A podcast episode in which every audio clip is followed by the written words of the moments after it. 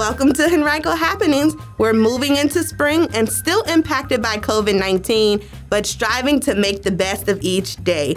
But we're happy to be back with another episode, aren't we, Kristen? We certainly are. You know, Victoria, March is National Women's History Month, which encourages all of us to honor the women who came before us and fought for equality. Women's History Month serves as a way to not only remember them, but keep carrying their torch onward. There's still work to do. During the month, we celebrate achievements of women from the past and present. So, Kristen and I will shout ourselves out for Women History Month. Whoop whoop. okay, so we're also going to give a shout out to Liz Geis. Okay, she is here with us today to share what it's like to be a woman in a predominantly male profession. Liz, you've been with Henrico County Division of Fire for almost seven years, right? Correct. I've heard that it's not a job, it's a calling. So, what drew you to firefighting? It's something I kind of had always thought about. Um, you see it on like in the movies. You get to see fire engines running around in the community. Um, it always seemed like something that might be exciting. And then as I got older, started um, had to grow up and have a real job. Um, I realized that I I worked like I said for like seven years as a geologist, which was great. I thought I was going to save the earth. But then it turned into being more of a business. And I realized that really, I just wanted to help people. And that's pretty much the definition of being a firefighter. My job is to literally help people. So, how did you go about applying and what, what did that involve? So, I saw an application come out for the Henrico Fire Department. Luckily, they didn't need any fire experience hmm. or EMT training. They provide all of that through the recruiting process. And I just kind of went for it. I was ready to make a change. So, I was applying to graduate schools and fire departments at the time. So, I luckily just came across it. So, tell us um, just about the history of women in the fire department right now. Kind of where are we as far as, um, I guess, a number wise, or we're still recruiting for women? How's that work? Well, we've made huge progress. Um, when I came on about seven years ago, I was the seventh female to be hired at the time. Um, it doesn't mean that we've only had seven female firefighters throughout the history of the fire right. department. It just means that at that time, I was the seventh female to come on out of about 500 firefighters. Today, we just did a, a, a cool little video um, talking about our current firefighters, and we actually have 30 female firefighters. So that's huge. In seven years, we've more than doubled, mm-hmm. almost or more than tripled uh, the amount of firefighters that are females. So I would say the reasoning for there being more female firefighters is um, hopefully just that the word is getting out. Um, I think that when there's we're in the public's eye, you can see that uh, females can do this job. Uh, it gives people the confidence to apply as they should. Um, I think we're working really hard, though, through the recruiting process, which I am involved in, to make sure that we're getting the most qualified people. So, yes, some of them are females, but we really, the biggest thing we strive for is that you're qualified and that you're able to do this job. So, 30 female firefighters, that's a little bit over 5%, I think, of the Division of Fire we'd like to see more girl power. Mm-hmm. And we know there are qualified people out there. What would you say to a woman who's, you know, in the back of her mind said, you know, that might be a great job? Apply, do it. You can do it. You know, you need to be physically fit. I would say it also takes a type of person. I played soccer growing up. I played soccer in college. And so I would say besides being a professional athlete, this is the second best job. You still get that team environment, you know, the camaraderie.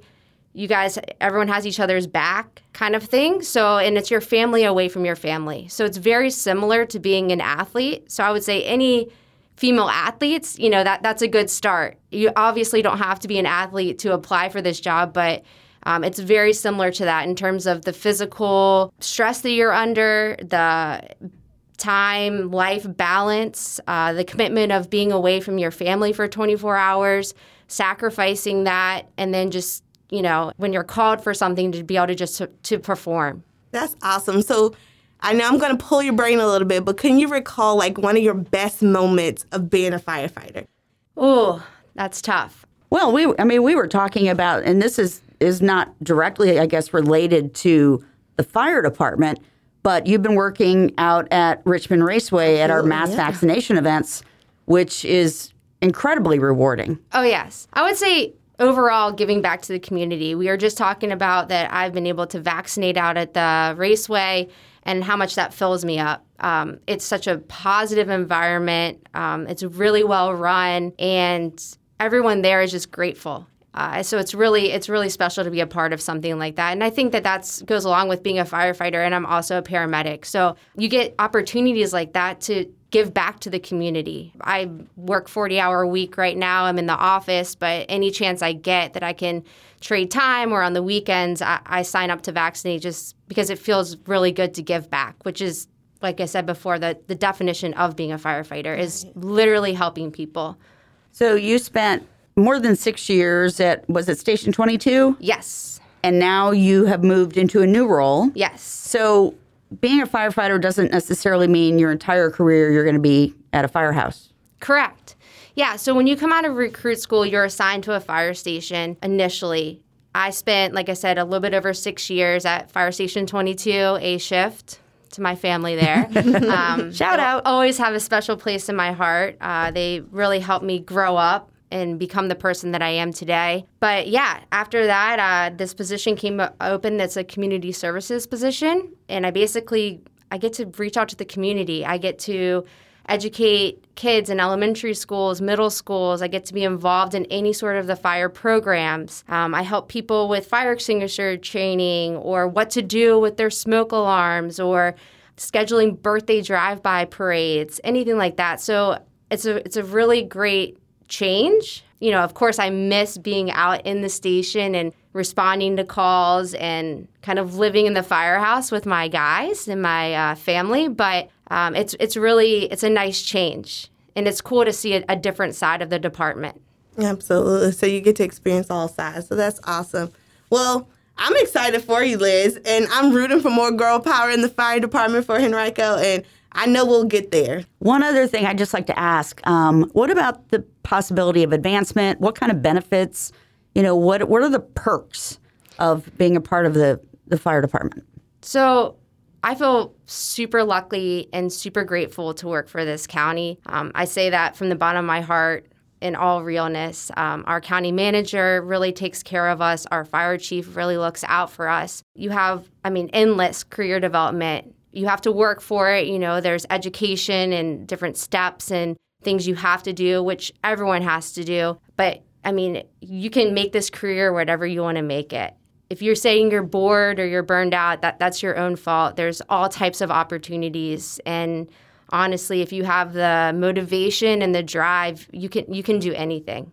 So, I mean, if you want to become a paramedic, they will offer a school for you to become a paramedic. If you want to get your master's, there's tuition reimbursement abilities. I mean, we get raises. Uh, you know, I didn't have to worry about my job during this pandemic when people were, you know, worried about their next paycheck. So I just, I feel so lucky and so grateful. And, and even in this pandemic, when we were out on the front lines, like they always made sure that we had the proper PPE. They always looked out for us. So I just feel very lucky um, to, to work here. And, and I would say it's, I, I think it's one of the best places in the world to work. Well, that's a ring, ringing endorsement. I'm, I'm, glad you're involved in, with recruitment. I mean, just you know, on the side, but yeah, I really, I really do believe it. It's, I, I, feel so lucky and grateful, and I feel like it's just a privilege to work here. You know, I'm not owed anything. I, I feel like I'm, I'm very lucky. Well, We're great. lucky to have you. Thank you. Anything else you'd like to share? I just, I think I guess it's small. I think there's a lot of hope moving forward. I think this has been a tough time. I think this is great that you guys are doing podcasts and everyone's kind of adjusting. I don't know. I feel like I'm giving more of a global message now, but that's it. well, thank you for coming and talking and sharing with us. We really appreciate it. You're welcome. Well, that wraps up another episode of Henrico Happening. Stay safe out there, and we'll see you in April. Bye.